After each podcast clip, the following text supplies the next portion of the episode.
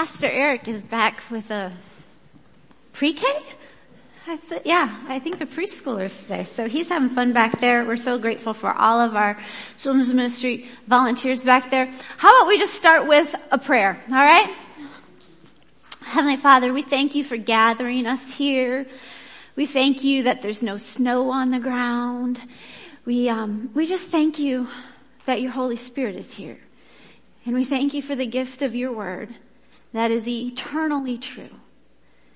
And God, we pray that you will help us build our lives on your word and show us even today how it can be applied to our lives. We pray these things in Jesus' name. Amen. Amen. So question. How do you know if you are on good terms with God? And what I mean by is this, like if you pray and ask God, will you help me? How do you know if he's gonna answer and respond and be willing to help? Or if he's just like, I have wasted too much effort on you already and, and just kind of blow you off. Have you never wondered this? So okay, a few people have. Yeah. Well, it actually happens in, in our stories that we're going to read. There's one guy who cries out to God for help and God helps and the other guy, God is like, nope. So how can we learn from these lessons about what, what persuades God to help when we ask for help? And when is he not persuaded? Alright, open your Bibles to Second Chronicles chapter 33. Second Chronicles chapter 33. The stories we're gonna read are actually recorded in Second Chronicles, Second Kings, and Jeremiah. So we're gonna read from our paper Bibles or your phone Bible if you want, from Second Chronicles. I'll show you verses from Second Kings and Jeremiah on the screen. Don't get confused that we're looking at different books of the Bible. They are all the same timeline. Okay? Does that make sense? Alright. So, we're, we're in an eight month series learning to understand the Bible as one continuous story about who God is and how He works and relates to us and who we are and how we operate and relate to God. And so just a quick, quick review. In the beginning, right? God creates the world. It's good. He gives it to us as a gift and we break it and then we just ignore his rules on how to fix it. And so God finds one guy who is actually willing to listen to him, Abraham. And God says, Abraham, if you follow me, I will lead you to a place where I will bless you and cause you to be a blessing to others. And we talked about how this is actually a promise that God extends to all people. That if we follow Him, He will lead us to a place where He'll bless us and cause us to be a blessing. So Abraham follows God to the land of Canaan, um, which is inhabited by a people called the Amorites. And God says, okay, I'm going to give this land to you, Abraham, to your descendants to be their home. But not yet. Not yet. Because the sin of the people here has not reached its full measure. It's just a curious little verse, but Genesis 15, 16, God is talking to Abraham. He says, in the fourth generation of your descendants, they're gonna come back to this land, for the sin of the Amorites has not yet reached its full measure. So four generations go by. And lo and behold, the Amorites are one of the most vile civilizations on earth. They are practicing slavery, child sacrifice, all kinds of corruption, and God says, okay, now it's time. Now it's time. And so he empowers Abraham's descendants, the Israelites, to drive out the people there, and he gives that land to the Israelites as their home. The problem is, after about 600 years or so, we reach where we are in the Bible now. And the Israelites are just as evil as the Amorites. They um, are worshiping false gods, engaging in slavery, child sacrifice. Their judges are all bribed. There's no justice. They are constantly in conflict with one another, so the, the nation actually splits into two different nations. The northern half keeps the name of Israel. They are even more corrupt. And so after 600 years, God finally says, okay, I'm going to send you away too. And so the, he has the Assyrian army invade and they haul off the people of Israel. And while this happens, Hezekiah is king in Judah in Jerusalem, the capital city, which is like sitting right there on the border.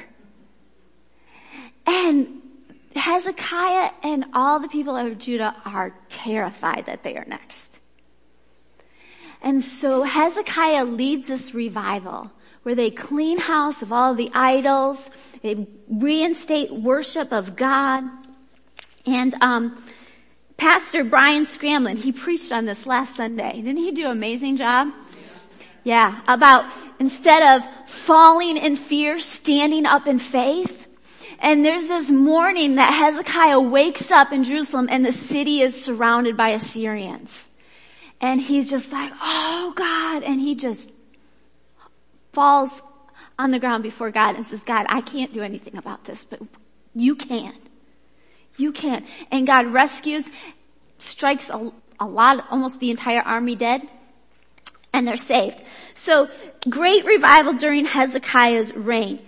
After Hezekiah dies, his son Manasseh becomes king, and, and that's who we're gonna read about today, okay? So that's where we're picking up in 2 Chronicles 33. Verse 1. Manasseh, I'll let you guys find it. I hear some more flipping. Okay. Second Chronicles 33 verse 1. Manasseh was 12, 12 years old when he became king and he reigned in Jerusalem 55 years.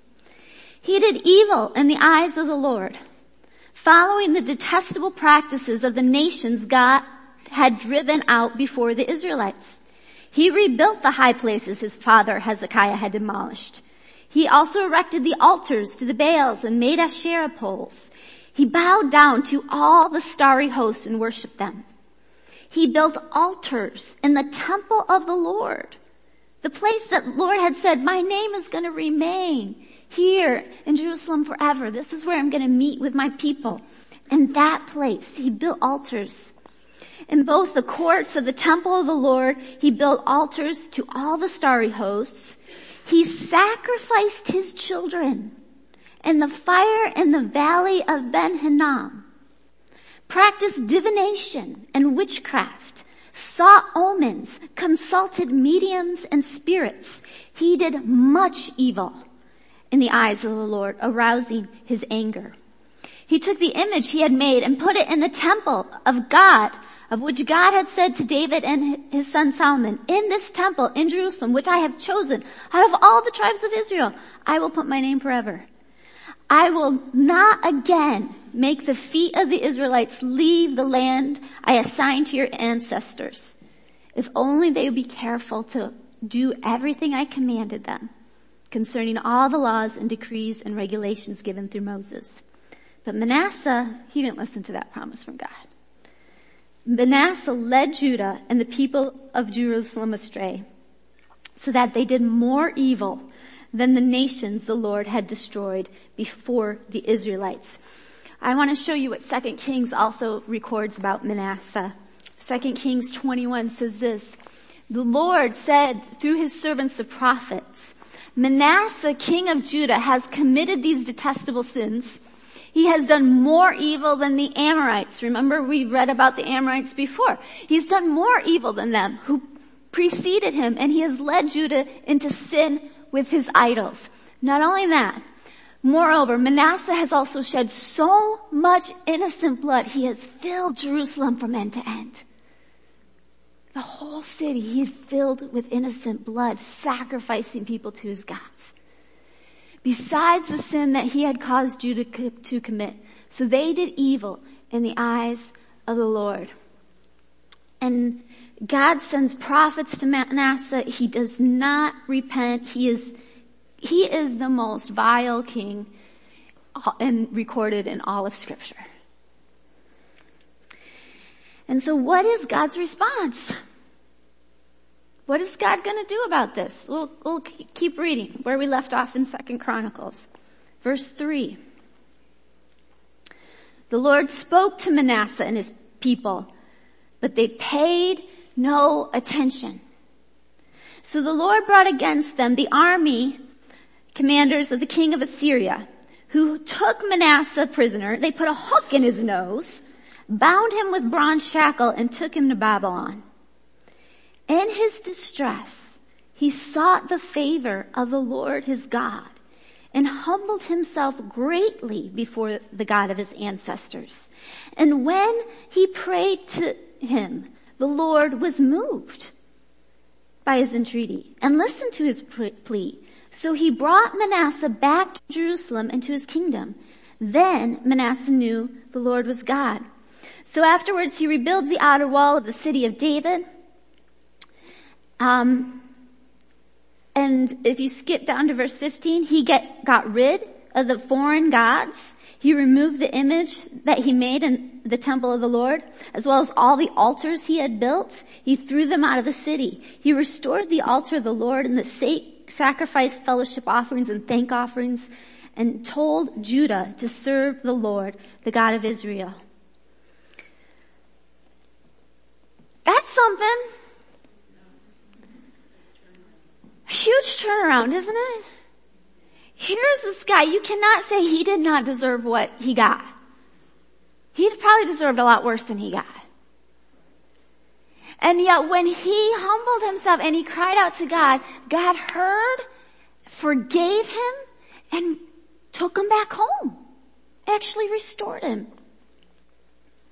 So then Judah has some years of peace. And then Manasseh dies and his son Amon becomes king. How do you think Amon did? Alright, so here's Judah's final kings. I had fun creating this graphic. I'm glad you enjoy it. Alright, so we have Hezekiah who was the great reformer, right? Did amazing things. Manasseh, like the worst king ever, but at the end of his life repented. Okay? His son Amon reigned for two years and was assassinated because he was so horrible. His son Josiah took over, was also a great reformer. Um, restored the temple, did all of these things, taught people the word of God, and he reigned for 31 years. After Josiah died, his son Jehoahaz, he had three sons, his son Jehoahaz became king for three months. He was evil, worshipped idols. Pharaoh of Egypt was allied with the king of Assyria. And so Pharaoh comes, hauls Jehoahaz off to Egypt and puts his brother Jehoiakim as king. He's really a vassal under the Assyrian Empire enforced by uh, Assyria's partner, Egypt. Okay, so Jehoiakim is evil. He does all kinds of bad things, reigns for 11 years. After he dies, his son Jehoiachin becomes king for three months. At this point, the Babylonian Empire overtakes the Assyrian Empire. Okay? So they sweep all through Assyria, down through Israel, down to even to Egypt. And Jehoiachin just like, I surrender. like three months into his reign, he's like, I surrender. And so he's hauled off to Babylon and the king of Babylon installs Zedekiah as king. Alright? So that's where we are, the last king of Judah. Let's read about how Zedekiah did. If you, you're gonna have to flip a page to Second Chronicles chapter 36. Maybe two pages. Second Chronicles chapter 36. And you should see a bunch of headings there. There's one that's gonna say Zedekiah, king of Judah. Verse 11, that's where we're gonna pick up reading, okay?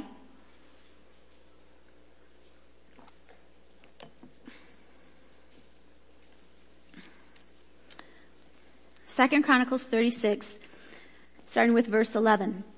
Zedekiah was 21 years old when he became king and he reigned in Jerusalem 11 years. He did evil in the eyes of the Lord his God and did not humble himself before Jeremiah the prophet, who spoke the word of the Lord. He also rebelled against King Nebuchadnezzar. That's the king of Babylon that put him in power. He rebelled against him, who had made him take an oath in God's name. Isn't that interesting? The king of Babylon came Jehoiachin surrenders, so he's taken to Babylon and actually lives a pretty decent life there. Zedekiah is left to reign as really a governor. And the king of Babylon makes him take an oath in the name of the Lord that he will be faithful and serve Babylon.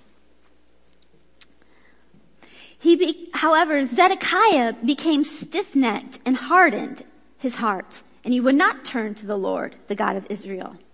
Furthermore, all the leaders of the priests and the people became more and more unfaithful, following the detestable practices of the nations and defiling the temple of the Lord, which had consecrate, which he had consecrated in Jerusalem. The Lord, the God of their ancestors, sent word to them through his messengers again and again. He is sending warnings again and again. Why? Because he had pity on his people and on his dwelling place. But they mocked God's messengers despised his words, and scoffed at his prophets until the wrath of God was aroused against his people. And what does it say? And there was no remedy. Meaning no matter what God did, they weren't going to listen. There was no remedy. King Zedekiah, a lot of his story is recorded in the book of Jeremiah, the prophet. And he, he's an interesting dude because he's having fun worshiping all these idols and doing these things, but he knows this history. And so he kind of keeps Jeremiah the prophet on a leash. That whenever something bad starts to happen, he's like, oh, go call Jeremiah. Let me hear what he has to say.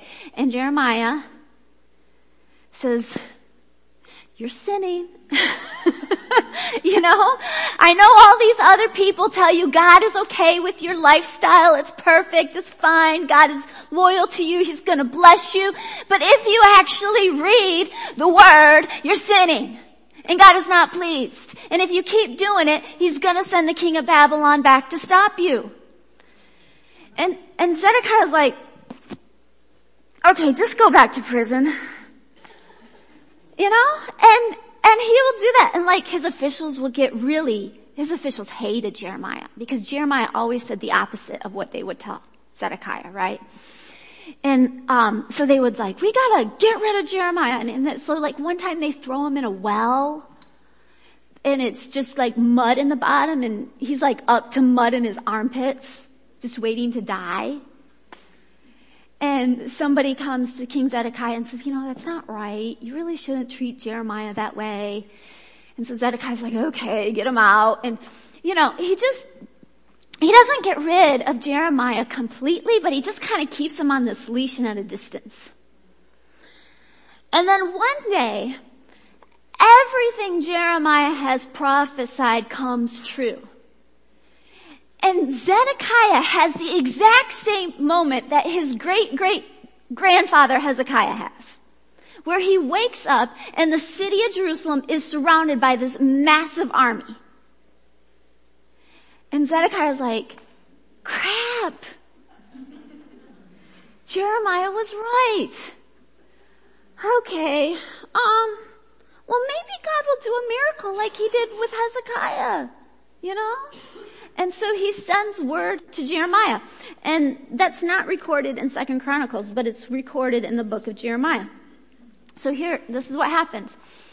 The word came to Jeremiah from the Lord when King Zedekiah sent to him Pashur son of Melchi, Melchi, uh, I practiced this before I came up here too. Malchijah and the priest Zephaniah the son of Maaseiah. This is what the king's messenger said.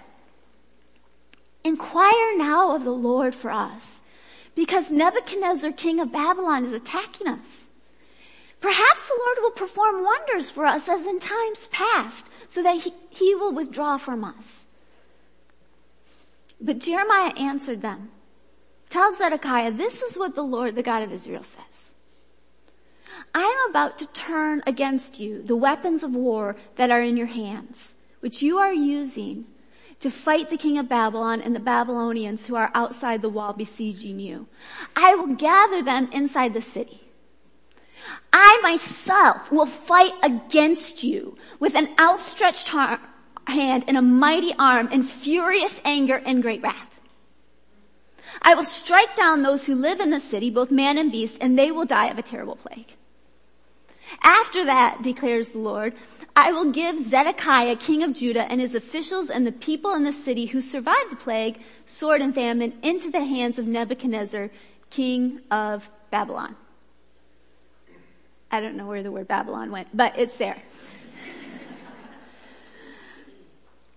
Whoo!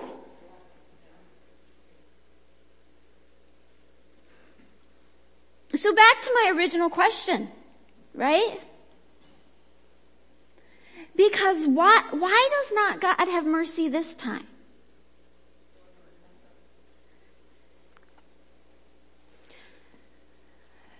Hezekiah, we know, was a man after God's heart, right? And so when he prayed, God answered. Manasseh was not. we can't pretend like Manasseh deserved God to rescue him. He was awful. He was worse than Zedekiah. But scripture says he humbled himself greatly before the Lord. He humbled himself greatly. He confessed his sin. He asked for forgiveness. And that is what moved God to mercy and salvation. Zedekiah has not humbled himself. He has not repented of anything. He is just asking God to bail him out.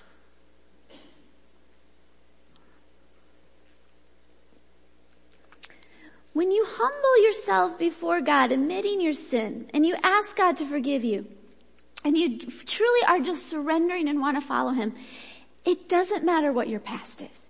It absolutely doesn't.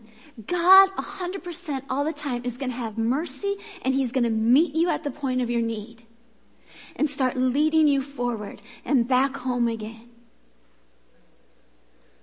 But if you just ask God to bless you so you can keep living the way you want to live, God is not interested in, in empowering you to sin. He's just not. If you have self-destructive cycles that you go through in your life, God is not interested in empowering you to keep doing those self-destructive things.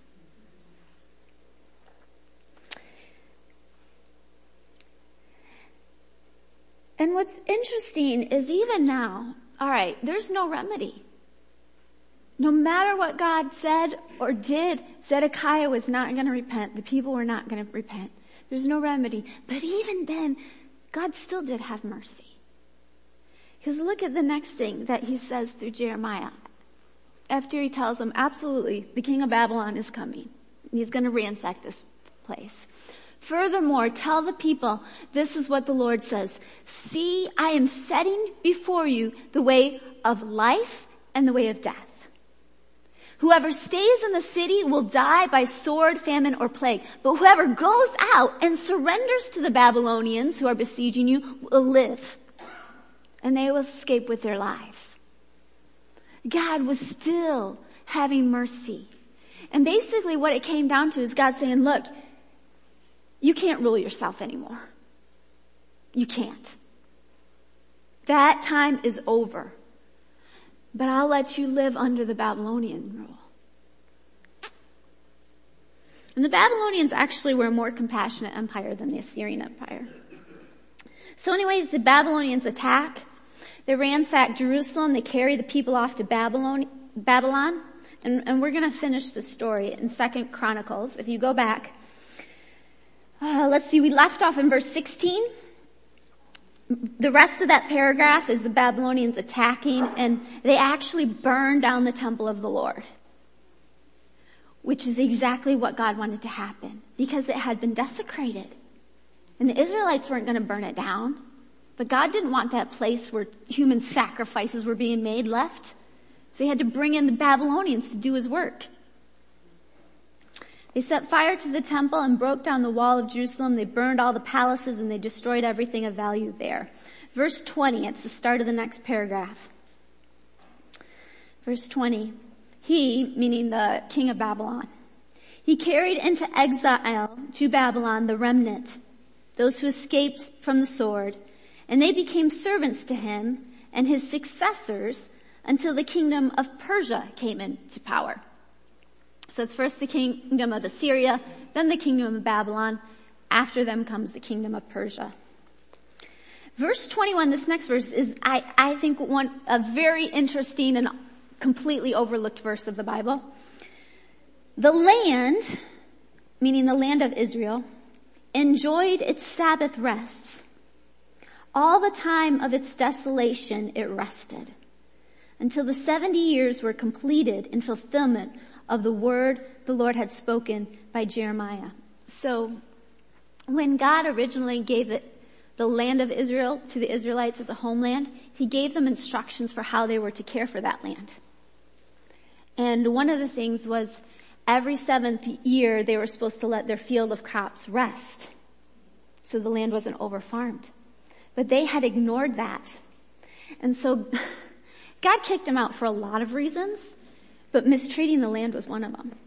And he said, you have to go away for 70 years because that's how many rests the land has missed.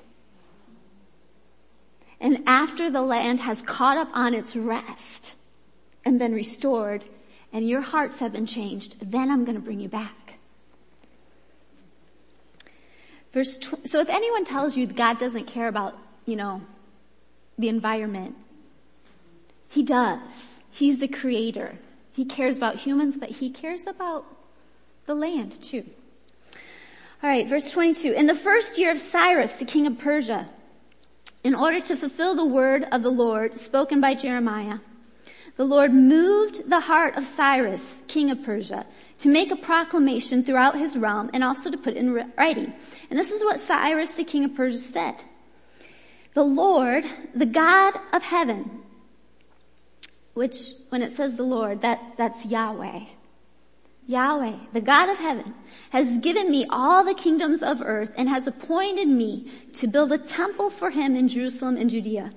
Any of his people among you may go up and may the Lord their God be with them.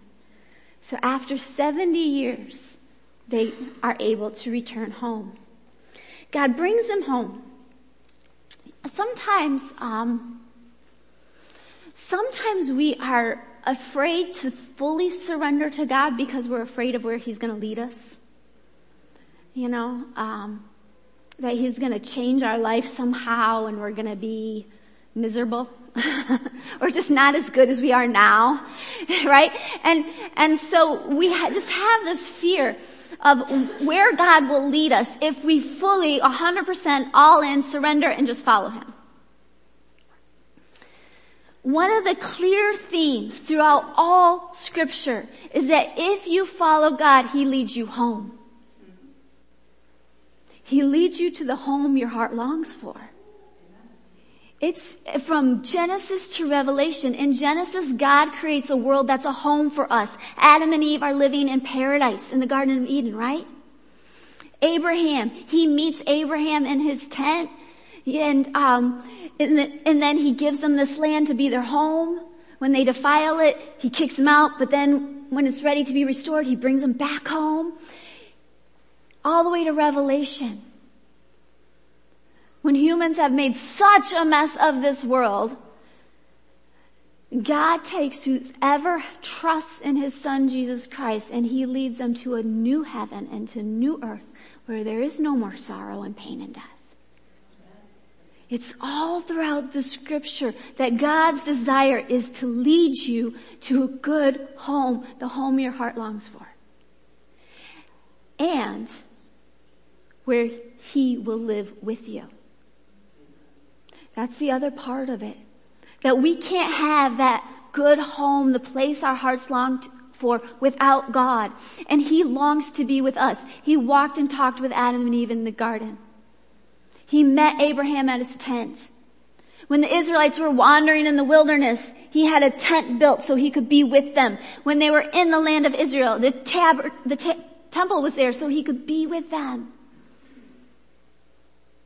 When they come back, another temple so he can be with them. God longs to be with you. That is like half the story of the Bible right there. I'm sorry I like ruined it all for you.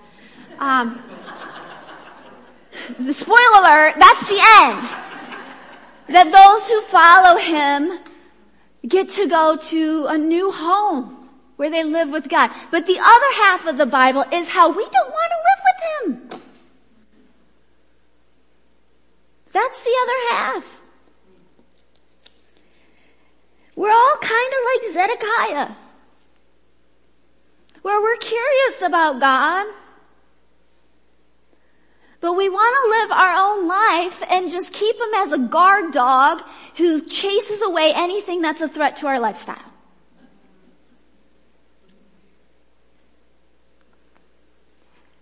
God does not want to be your guard dog. And he doesn't respond to requests to be a guard dog. He's your heavenly father who loves you and wants to live with you, wants you to live with him in his home. That is good.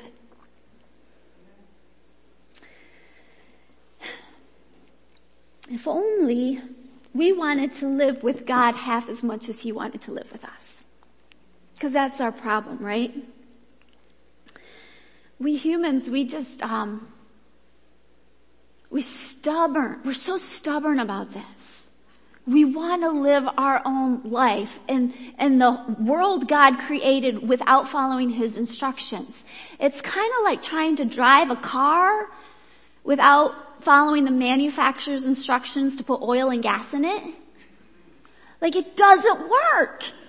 It just doesn't work. And if you try to fill your car up with maple syrup, it ruins it. Right? And that's what, so like we just are wired that way. To try to run our lives on syrup that tastes good in the moment, but inside is just eating away at us. And the only way to fix it is to ask God to transform us so that we desire Him instead of the syrup. That's the only answer. So during the 70 years, the people of God are in Babylon, right? They're in exile. They've hit rock bottom. God sends the prophet Ezekiel to encourage them. Because he, God has not given up on them yet. And he gives Ezekiel a vision of how he's going to bring his people back home. Okay? This is the vision he gives Ezekiel. The hand of the Lord was on me and he brought me out by the Spirit of the Lord and he set me in the middle of a valley. It was full of bones. This was not just a vision. This was probably something Ezekiel, I mean, he had seen a lot of bones in his lifetime. He led me back and forth among them and I saw a great many bones on the floor of the valley, bones that were very dry, meaning they had been there a long time. He asked me, son of man, can these bones live? I said, uh, sovereign Lord, you alone know. He said to me, prophesy to the bones and say to them, dry bones, hear the word of the Lord. This is what the sovereign Lord says to these bones. I will make breath in come into you and you will come to life. I will attach tendons to you and make flesh come upon you and cover you with skin. I will put breath in you and you will come to life and then you will know that I am the Lord. You guys, God always wants to bring you to life. That's it.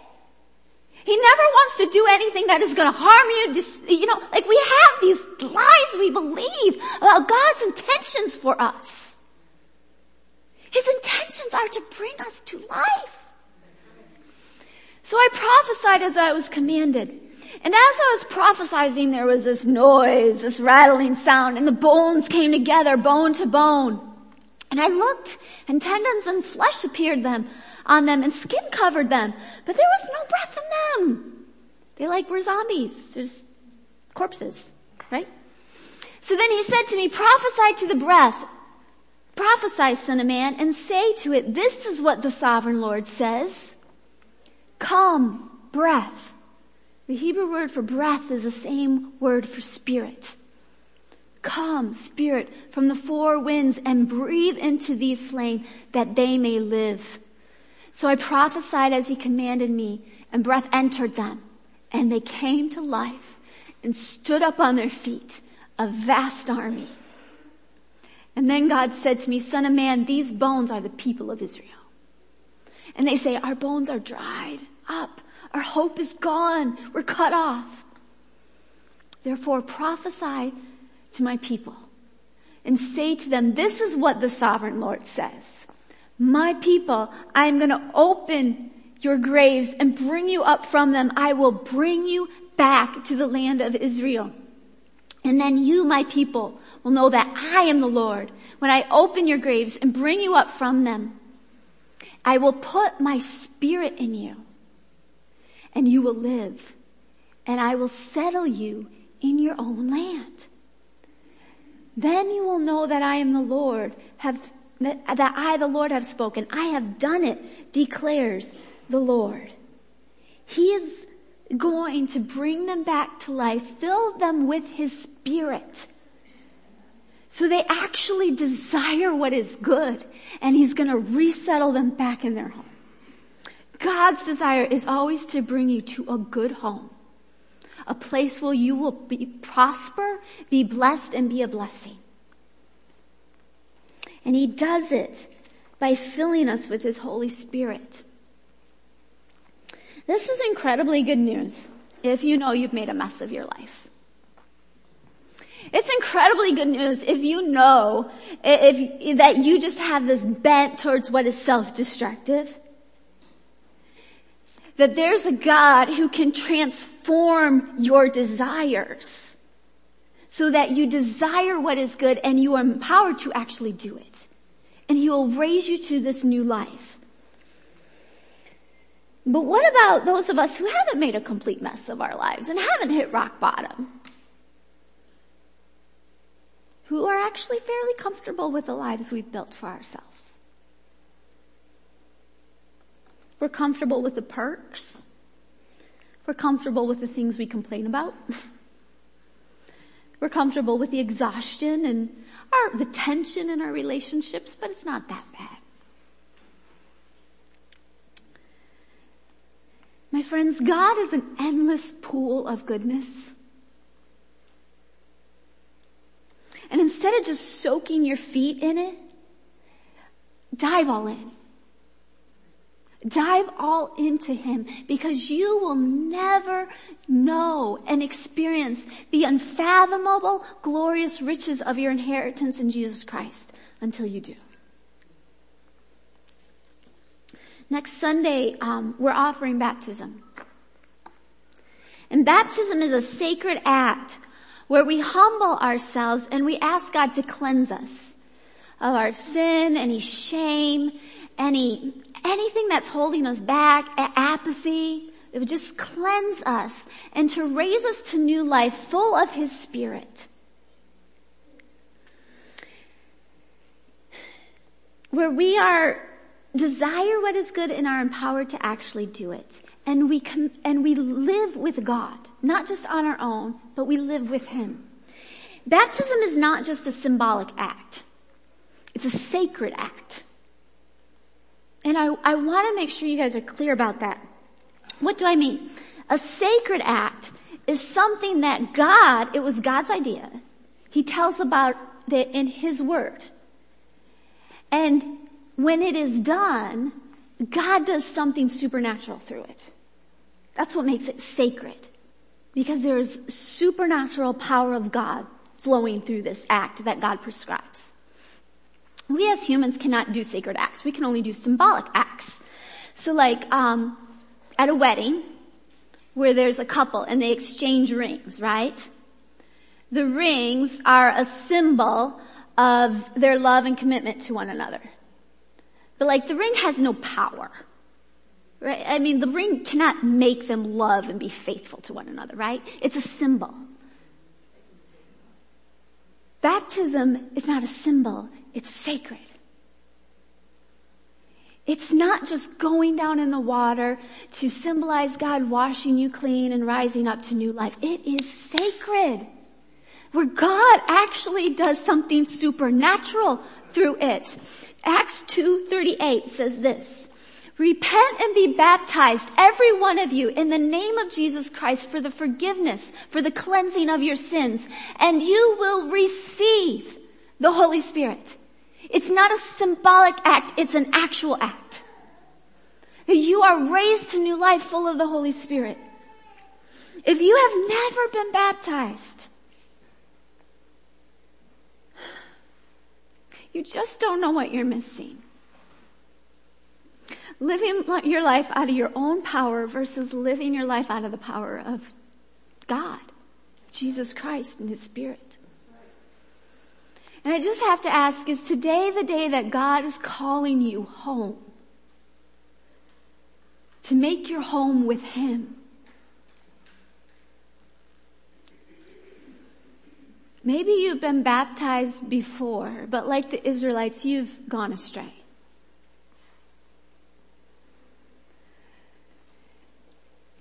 Is God calling you home?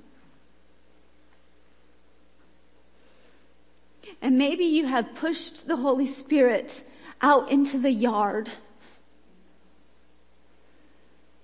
And God is calling you to live with Him.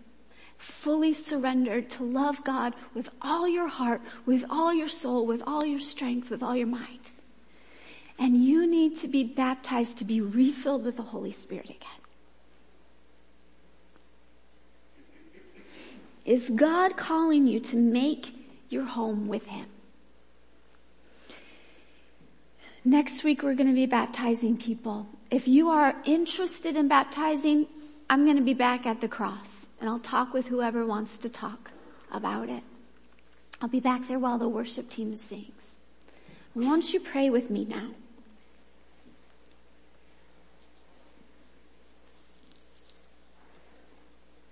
God, I thank you. We, uh, we're so easily deceived into thinking that you don't care,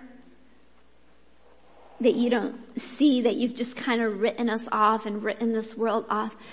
God, it's not you who've written us off. We've written you off. And I thank you that the invitation to make our home with you is always there. God, I pray that we would desire to be with you half as much as you desire to be with us. And that you would awaken your spirit in us to love you with all our heart, all our soul, all our mind, and all our strength so we can follow you to the good place you have for us where you will bless us and cause us to be a blessing. Lord, in the name of Jesus, I just, I just bind the voices of doubt and fear and shame that keep us from you. and pride.